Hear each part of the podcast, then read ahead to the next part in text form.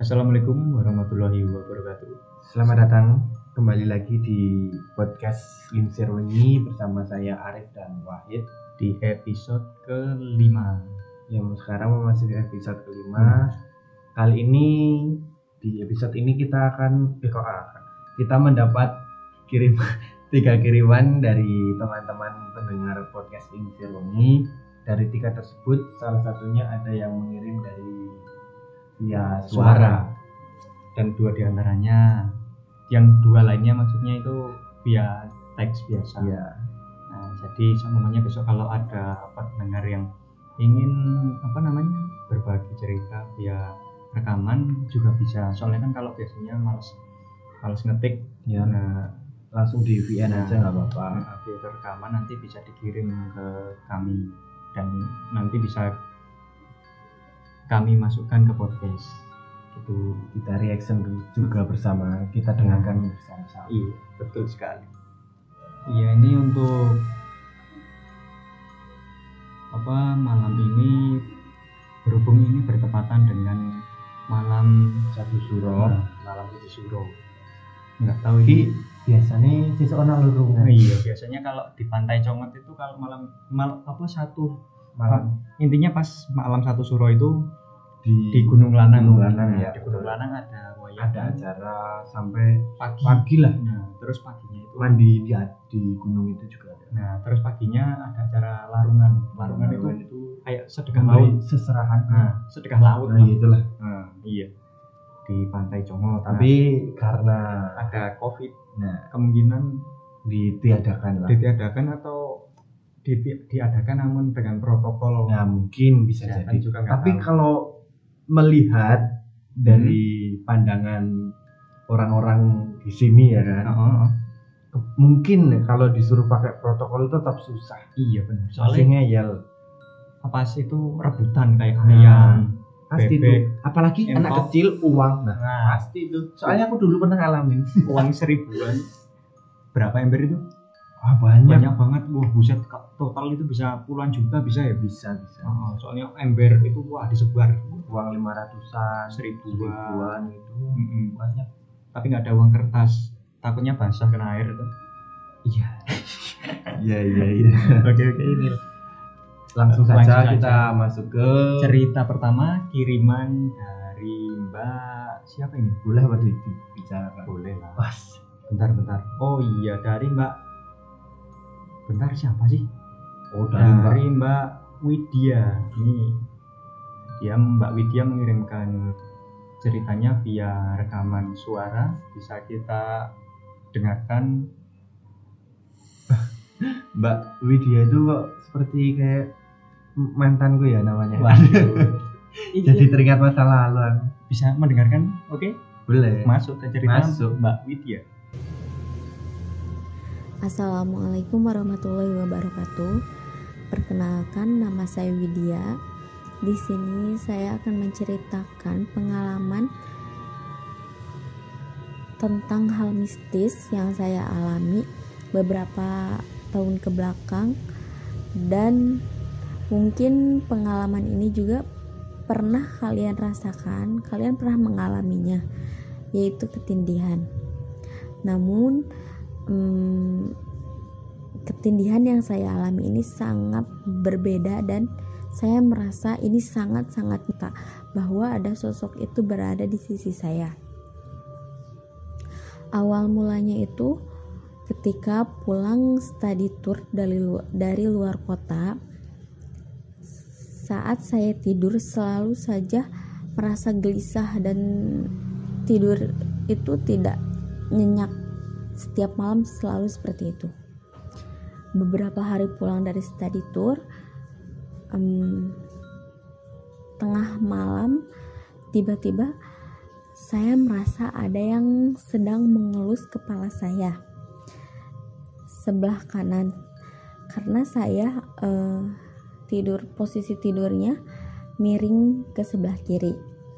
Nah, pada saat itu saya sangat merasakan sekali bahwa kepala saya ada yang mengelus. Karena saya sangat merasakannya, Lalu saya membuka mata dan yang saya lihat pertama kali yaitu sosok perempuan dengan rambut panjang dan bajunya putih. Saya tidak melihat jelas, tetapi wanita itu seperti tersenyum dan seperti sedang memegang apa di tangannya. Saya tidak bisa melihat dengan jelas keadaan wanita tersebut, tetapi yang masih saya ingat sampai sekarang itu dia tersenyum melihat saya sambil mengelus rambut saya. Oke, itu sangat membuat saya sangat takut. Itu saya nggak bisa ngapa-ngapain, saya nggak bisa bangun untuk berucap pun, untuk teriak pun nggak bisa gitu, ngomong sedikit aja nggak bisa. Pasti kalian semua juga pernah mengalami hal seperti itu.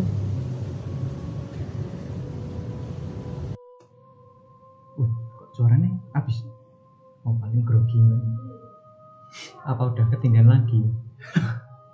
pas habis cerita gitu langsung ketindihan. Enggak. Tiba-tiba ketindihan gitu. Tadi tapi ngomong-ngomong tadi itu apa? Ketindihan di rep-rep lah. Rep-rep sama lah itu ketindihan sama di rep. Itu sama. Rep-repan. Nah, rep-repan namanya. Itu tapi bener loh, Bu. Kalau enggak bisa gerak. Mau teriak pun kayak enggak ada suaranya. Enggak gitu, Bro. Enggak gitu maksudnya. Suaranya itu enggak keluar. Bisa teriak tapi suaranya itu enggak ada. Tapi kok jarang loh maksudnya. Saya ketinggian. Tapi kok kalau pulang study tour gitu kan, nah yo. Apa bisa ketempelan? Oh, bisa jadi pas ke tempat wisatanya mungkin terus pulangnya ikut mungkin karena suka. Ya enggak suka sih biasanya kalau ya bisa suka. Bisa suka lah. Bisa juga kayak dia itu kayak udah kayak nganggap anaknya gitu mungkin bisa anaknya sendiri dong. Bisa jadi anakmu dewe. Bisa jadi loh, Bro. Ya bisa soalnya jadi. Dulu itu yang pas aku ke Bali itu katanya ada peserta study tour lah. Nah, katanya dia itu ngambil apa gitu. Ngambil entah batu di sana, entah batu entah apa gitu. Apa izin dulu? Iya, namanya ngambil enggak izin.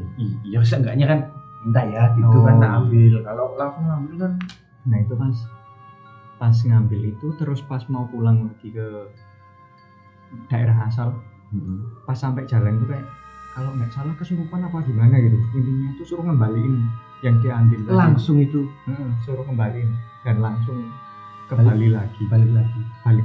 Satu atau semua?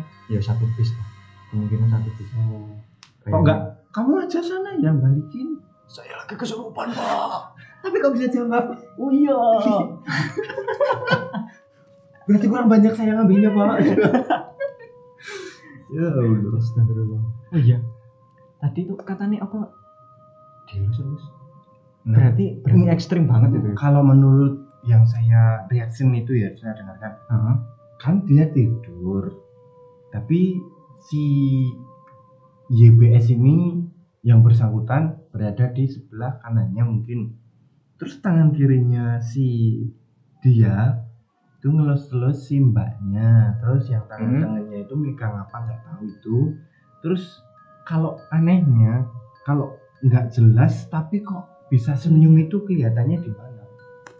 Soalnya gini, Bro, atau mungkin dia yang memperlihatkan wajahnya, dia hanya senyum saja. Iya bisa jadi sih, soalnya kan gimana ya, kadang kalau hantu itu mukanya itu kadang kurang jelas. Iya kurang jelas. Tapi bayangin aja lah, kamu tidur nggak bisa ngobrol, nggak bisa teriak, nggak bisa apa, tapi kamu bisa ngelihat si dia ngelus-ngelus rambut kamu tanpa kamu mau teriak, nggak ada suaranya. Kemudian pas kamu lihat wajahnya itu langsung senyum. Apa yang ada di pikiran Anda? Aduh, nggak kebayang sih. Tapi jadi keinget aku pas waktu KKN kasusnya mirip. Jadi kan pas waktu itu aku di KKN lah, ada di Gunung Kidul, aku dulu KKN di Gunung Kidul. Ada suatu daerah, nama iya enggak daerah sih, kayak di sawah gitu. ada yang namanya itu Punuk Putih. Jeneng tempatnya itu Punuk Putih. Oh, nama lokasi. Nah, nama lokasi ini Punuk Putih. Istilah orang sana bilangnya. Nah, pas itu kan ya, punuknya ada punuknya putih. Nggak tahu, sawah biasa tapi kayak dataran tinggi gitu loh. Wah, dataran tinggi loh, kayak gitulah. Terus habis itu karena aku pas malam toh.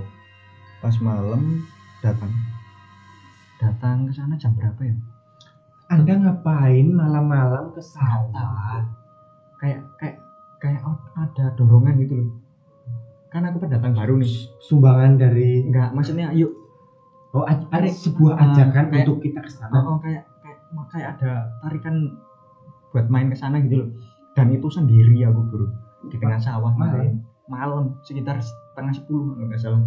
Nah, sebelum ke Punuk Putih itu kan ada kayak rumah warga buat latihan kayak kesenian kuda lumping gitu. Oh, nah, pas aku mampir sana kan aku lewat pada tanya, "Harap nanti, Mas." Kalau bahasa Indonesianya mau kemana Mas? Terus saya jawab aja mau ke atas Pak, kan posisi Punuk Putih kan di atas kan, tapi sawah itu. Nah, sawah. Nah terus orang itu kayak pada heran gitu kayak ini kok panik dewe. Nah, tapi kan tapi kan aku maksudnya KKN di situ kan ya pendatang lah, nggak tahu kalau ada apa-apanya tuh. Iya. Nah terus aku naik lah ke itu yang namanya gunung ya, tinggi sekali, belum tinggi deh.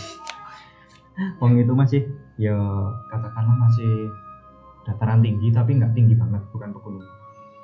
Terus abis itu aku di sana sekitar berapa menit ya, cuma duduk-duduk lihat pemandangan kayak Bukit Bintang. Kelihatan Bro. Kayak katanya nggak tinggi-tinggi amat. Tapi kan itu posisiku di Gunung Kidul dan katakanlah landscape-nya daerahnya itu dataran tinggi terus daerah Klaten, Solo itu bisa kelihatan lah cahaya-cahayanya itu loh. Wah keren banget, kayak di Bukit Bintang, mirip kayak gitu. Terus setelah sekitar 10 menit ini aku turun. Nah aku mampir di tempat jadilan tadi. Terus orang-orangnya pada heran, "Wih Mas, sampean wani kok dhewe nang Punuk Putih?" Nah, terus aku jawab, "Lah, dengan ngapain nggak berani lah," aku bilang gitu. Nah setelah itu kan aku langsung pulang ke posku, udah malam sekitar hampir 11:30. Terus aku ke posku itu aku lupa nggak cuci, nggak bersih lah. Nah iya. Aku jorok Anda itu memang ya. Ya kan pakai sepatu, pakai sendal. Pakai sendal. Sombong amat, cuman mau ke sawah aja pakai sepatu. Anjir. Nah, pakai sendal terus aku masuk kamar, tidur tuh. Nah, setelah di antara kamar ya tidur, mau ngapain lagi? Di antara tidur itu kayak di atas tuh kayak ngelihat kayak guling gitu loh. Di atas tapi guling. Iya kayak guling warna putih. Guling warna putih. Guling. Bukan dong, gas dong. Guling biasa. Anu kayak langsung namanya aku tidur gini. Gulingnya di atasku gini kan. Ya enggak kelihatan Anda praktekin dah. Yo, ini aku lihat ini. Iya. Aku ngamati bro. Jadi gini. Terus gulingnya itu kayak jatuh ke aku gini loh. Langsung tek. Aku langsung. Oh, itu pura-pura padahal kan enggak berat, Bro. Anjir, Cuk. Rai sobah, Cuk. Terus ada salah satu temanku nggak percaya kalau aku ketindian, namanya sebut saja Agus lah. Kotak? Enggak, dia persegian ya. Lonjong. Tramilium? Enggak. Nah panggil saja si Agus. Panggil saja Agus. Kotak. Nah si Agus itu pas hamin berapa pelepasan KKN. Nah dia itu ketindian juga pas mau subuh. Dan dia langsung bangun, langsung berangkat subuhan ke masjid sendiri. Bayangin takut berarti dia baru ngerasain dia. Dikira tuh kan kibul lah gue. Karena biasanya kamu itu memang suka kibul bro. Hah? Enggak cowo. Enggak salah anjir. Itu pengalaman gue tuh tindian sama kayak Mbak Widya tadi. Tapi kalau aku ketindiannya nggak separah itu sih, nggak sampai gitu. Nggak kelihatan apa-apanya itu. Nggak parah. Bayangin cowok dilus-elus cowok. Untung yang dilus kepala. Kalau bawah kaki. Oh ya kaki ya kan. Ditarik selimutnya, kemudian dipijitin gitu ya kan enak. Pakai GPU. Iya. Iya. Astaga, enggak ngiklan tapi dipanggil ya kan. GPU.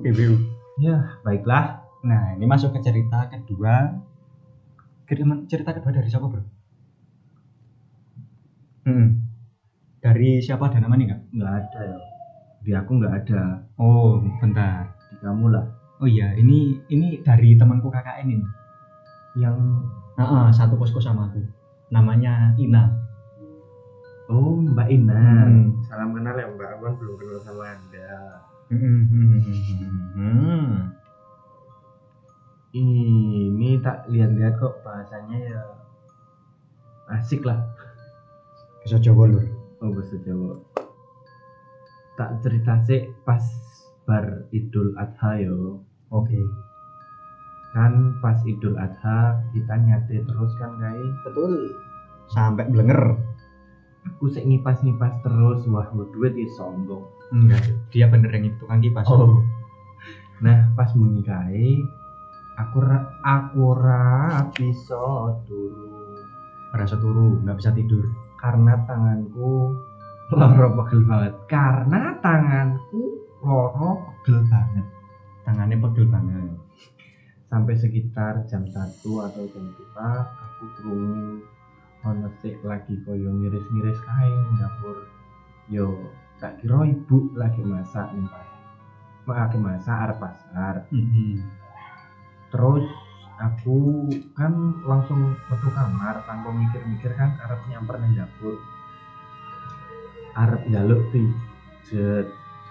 Mergane tanganku loro banget. Aku mlayu. Pas sampai dapur ra ono wong. Aku nengok main dapur, buri juga ra ono wong. Akhirnya aku langsung mlayu balik kamar. Yo, kuwi berarti koyo cerita neng episode ini sing episode kedua. Ora, iku apa? Sing nang ngisor jembatan ono koyo suara iku lho. Oh, episode 4. Episode 4 guys, episode 4. Itu jadi gini, tempatnya itu jadi itu kan di rumah poskonya itu rumahnya Pak RT. Nah, jadi itu ada dua rumah emang. Jadi rumah depan itu yang buat kita KKN. Terus yang rumah belakang itu kayak dapur gitu loh, dapur besar. Nah, tapi yang di rumah pertama ini juga ada dapurnya. Ada dua dapur. Nah, jadi dapurnya kan yang di rumah selatan sama di rumah utara. Nah, dapurnya itu sama kamar kita. Kan kamarnya itu cowok cewek itu cuma disekat. Nah, sebelah selatannya itu udah dapur. Jadi kalau ada aktivitas apa-apa di dapur pasti kedengeran. Oh nah, iya. Terus kan itu tadi sekitar jam 12:30 dikira bu RT-nya mau pasarkan. Nah, soalnya kalau di tempatku KKN dulu itu ini pasarnya itu jam 1 sampai subuh. Oh iya, kan gitu. Jadi kalau aku mau pasar dan mau beli sayuran pun itu jam berangkat paling 1:30 pagi dini hari. Dan itu pada orang-orangnya pada jalan. Nah, kemungkinan Bu RT mungkin baru mau sarapan loh, dikiranya jadi loh. Nah, terus si temanku tadi itu larilah ke dapur minta pijet. Wih, aneh-aneh wae lur, jam siji bengi njaluk pijet karo bojone ra apa. Ya tapi kan nggak tahu kalau akan ada hal tersebut, makanya dia mungkin ya itu pikir. Nah, terus tapi soalnya ibuku juga sih kalau ke pasar juga itu pagi-pagi banget. Jam 1 udah berangkat. Ya gimana ya? Kalau jam segitu enggak kepagian, Bu. Ke pasar. Soalnya mungkin kan di tempatku kan di pegunungan. Jadi kalau dari Jogja itu maksudnya tengkulak-tengkulak itu loh. Tengkulak yang dari Jogja itu cari bahannya itu intinya beli dulu di pasar-pasar yang di pegunungan gitu. Terus ntar kan biar fresh. Nah, setelah subuh baru turun ke Jogja. Oh. Tapi emang murah-murah sih. Aku tuh dulu kan gini kan, aku suka terong goreng. Dicapein? Enggak, terong goreng Jo. Nah, sama temanku itu kan dia ya intinya cewek kan, terus pas itu waktunya pas aku belanja lah. Nah, aku berangkat belanja itu jam 1:30 1:30. Bayangin bro, aku berangkatnya sama Bu RT. Kan Bu RT. Ya, Pak RT-nya marah enggak? Ya enggak lah, Jo. Nah, Bu RT itu kan berangkat sambil jualan. Nah, aku sampai pasar itu ya cuma beli apa itu terong tuh berapa ya? Masa cuma beli terong tok? Ya enggak, Jo. Salah satunya tuh terong itu buset murah banget, Jo. Sampai mungkin harga jual terong mungkin lagi murah atau enggak, itu emang murah-murah di, maksudnya kalau di pasar yang di desa emang masih murah. Nah, jadi itu aku beli berapa gitu, sampai sekitar 4 hari itu masak terong mulu, soalnya terongnya enggak bisa habis, Jo. Bayangin juga. Enggak dimakan? Itu dimasak, tak makan terus itu apa? Sampai aku sama temanku tuh dimarahin. Beli terong segini banyak. Siapa yang mau habisin coy? Lah tak kira di sini terong berapa? Satu katakanlah 2000 dapat 2 lah. 1.000 sepawannya. Sana terong. Bisa dapat banyak. Anjir, di sana itu satu kresek besar gitu sekitar cuma 4.000 gue. Wah, anjir. Makan terong yang duluan mantap sekali. Di daerah gitu memang enak. Lokasinya enak lah kalau buat KKN. Mistisnya dapat. Bisa buat sekalian piknik dekat gunung kan, wisata juga banyak. Nah, wisata rohani, ceramah. Okay. Soalnya kan dulu kan aku kan ya kampusku kan terkenal agama lah. Oh iya kan. Nah terus pas KKN itu wah ya itu yang cowok kan cuma 3 tuh, 3 orang ini kan aku sama si Agus tadi itu sama si satu namanya Asep. Nah kalau untuk urusan ceramah si Afif. Si Afif. Kalau aku kepikirannya tadi itu bukan si Afif. Siapa? Afun.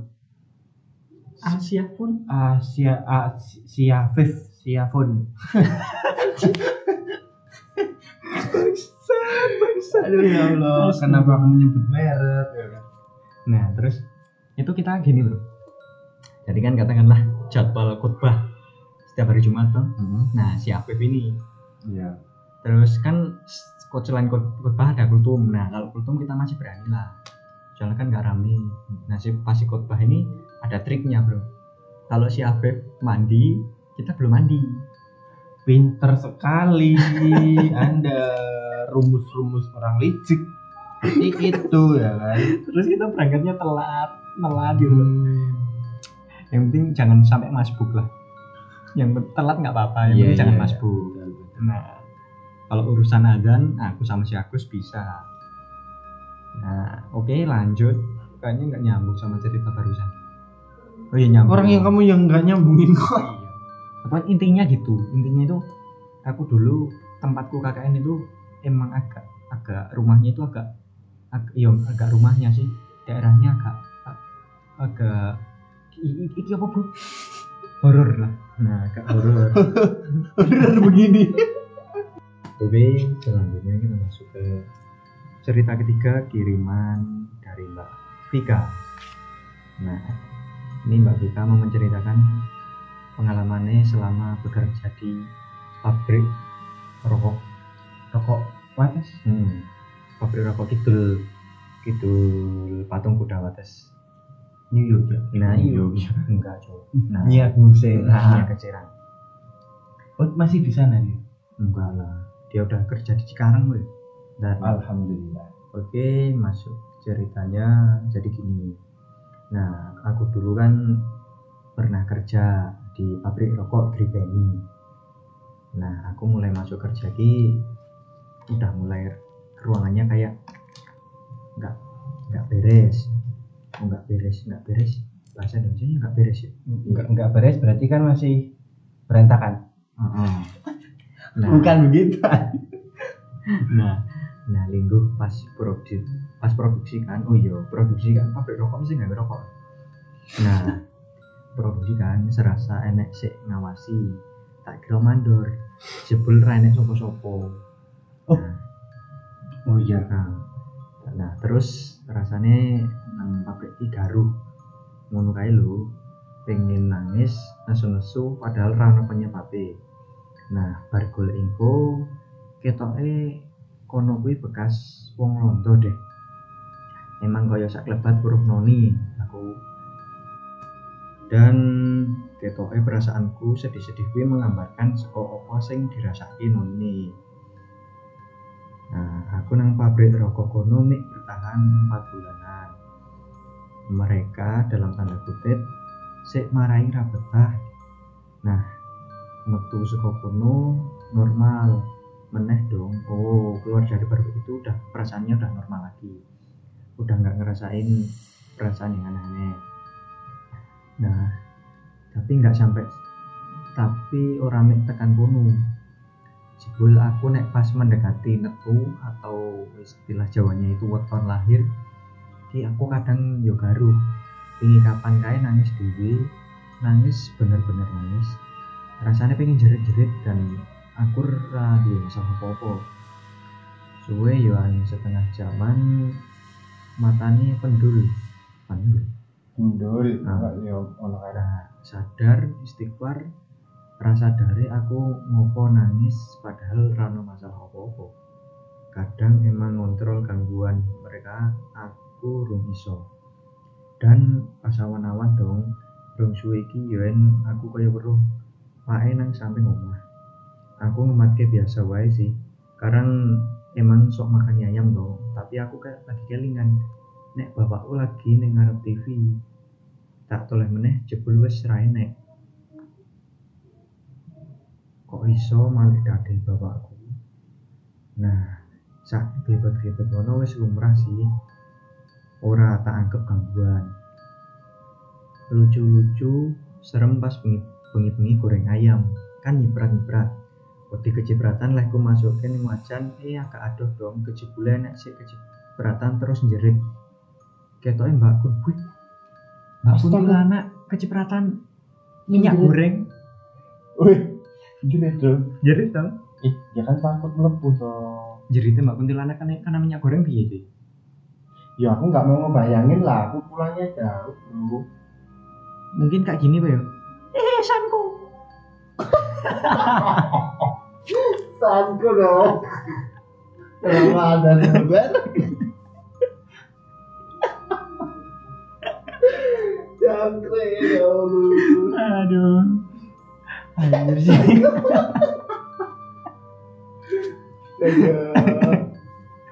Awasan kok bimoli ya. Oh iya. Oh asin. Apa hemar? Apa-apa lucu-lucu. Apa anjir. Mama aku sak tukune sanko nek ra hemar. Ih, sanko. Anjay, ora ngono, Bro. Nanti Mbak Kuntine ra trimo. Ganti deh nganggo bimoli ya.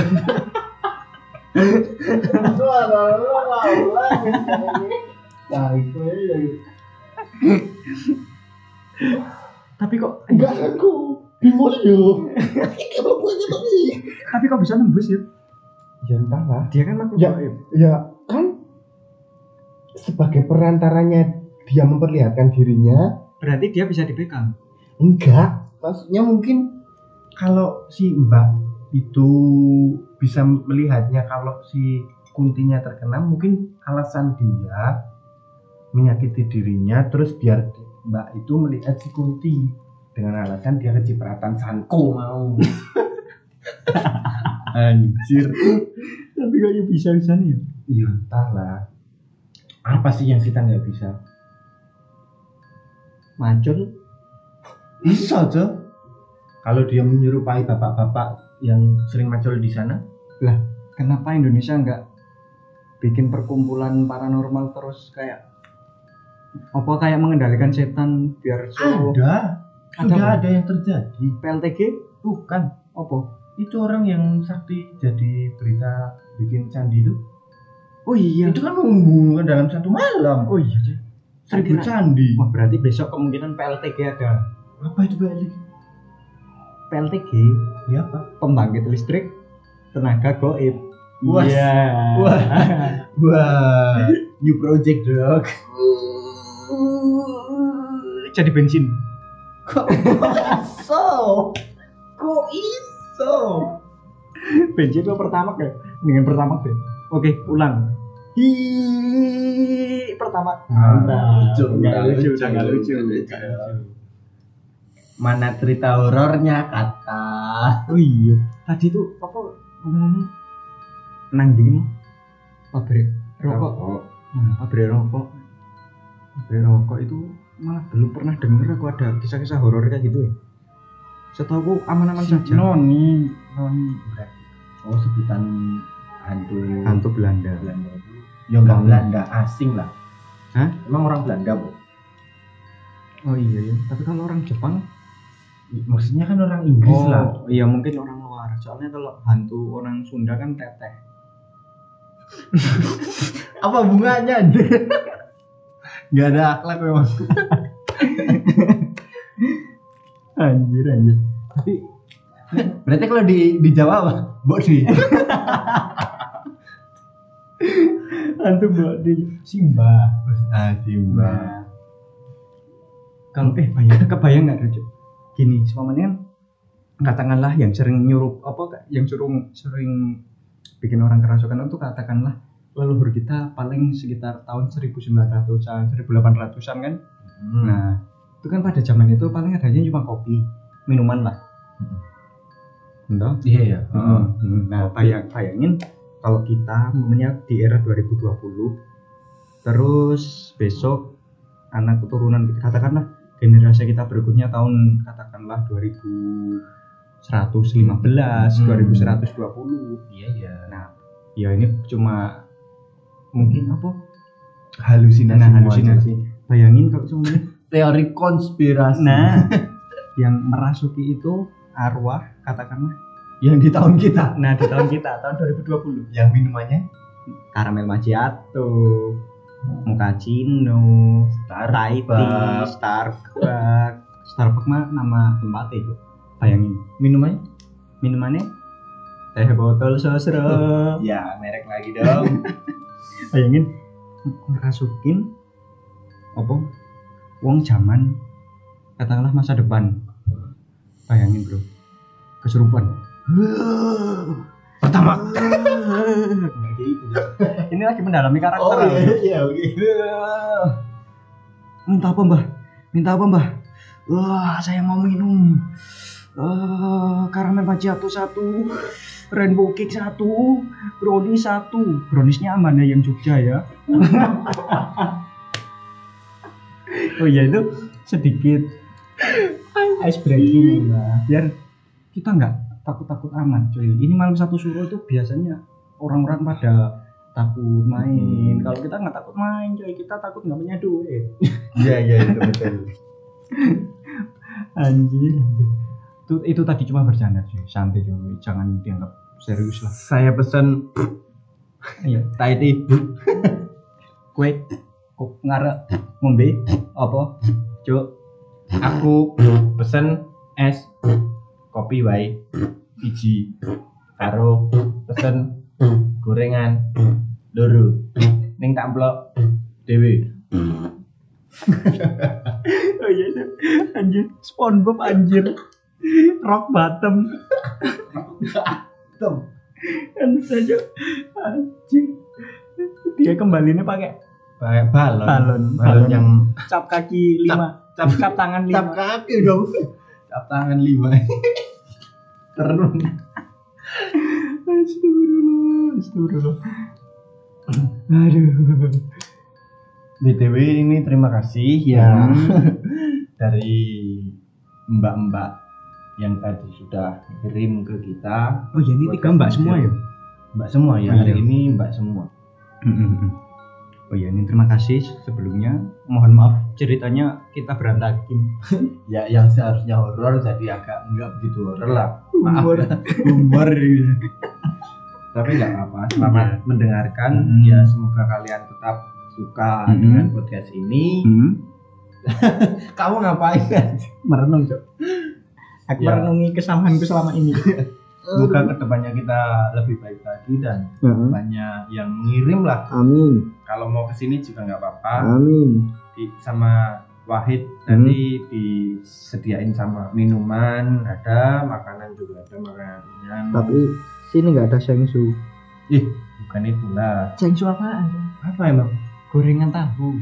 Kok bisa? Salah sih, tak plesetin doain. Jauh bro. Saya suka gorengan. Lanjut. Oke lanjut. Ya untuk kedepannya next episode kalau mau kirim-kirim boleh, mau kesini boleh via teks atau mau rekaman suara voice note juga apa? Rekaman suara nih. Kalau mau WA juga nggak apa-apa. Mas Arif setia menunggu. Mas Wahid ada nomornya, nanti DM aja di Podcast.linkseerwangi. Di sana ada link juga, mau kirim langsung di sana juga boleh. Kita tunggu ya. Ralat bro. Tadi itu bukan kamu ngasih taunya kayak link website. Sebenarnya itu di Instagram kita di @podcast.linkseerwangi. Nah, kemungkinan jangan lupa juga untuk follow podcast follow podcast kita di Spotify. Soalnya kita uploadnya kebanyakan di Spotify sih. Bukan kebanyakan, memang di Spotify. Nah, tapi ada juga di Apple Podcast sih, sama Google Podcast. Nah, semoga aja dalam waktu dekat podcast kita sekarang direkrut oleh Spotify jadi eksklusif di Spotify. Amin. Mantap. Segitu aja. Terima kasih. Wassalamualaikum warahmatullahi wabarakatuh.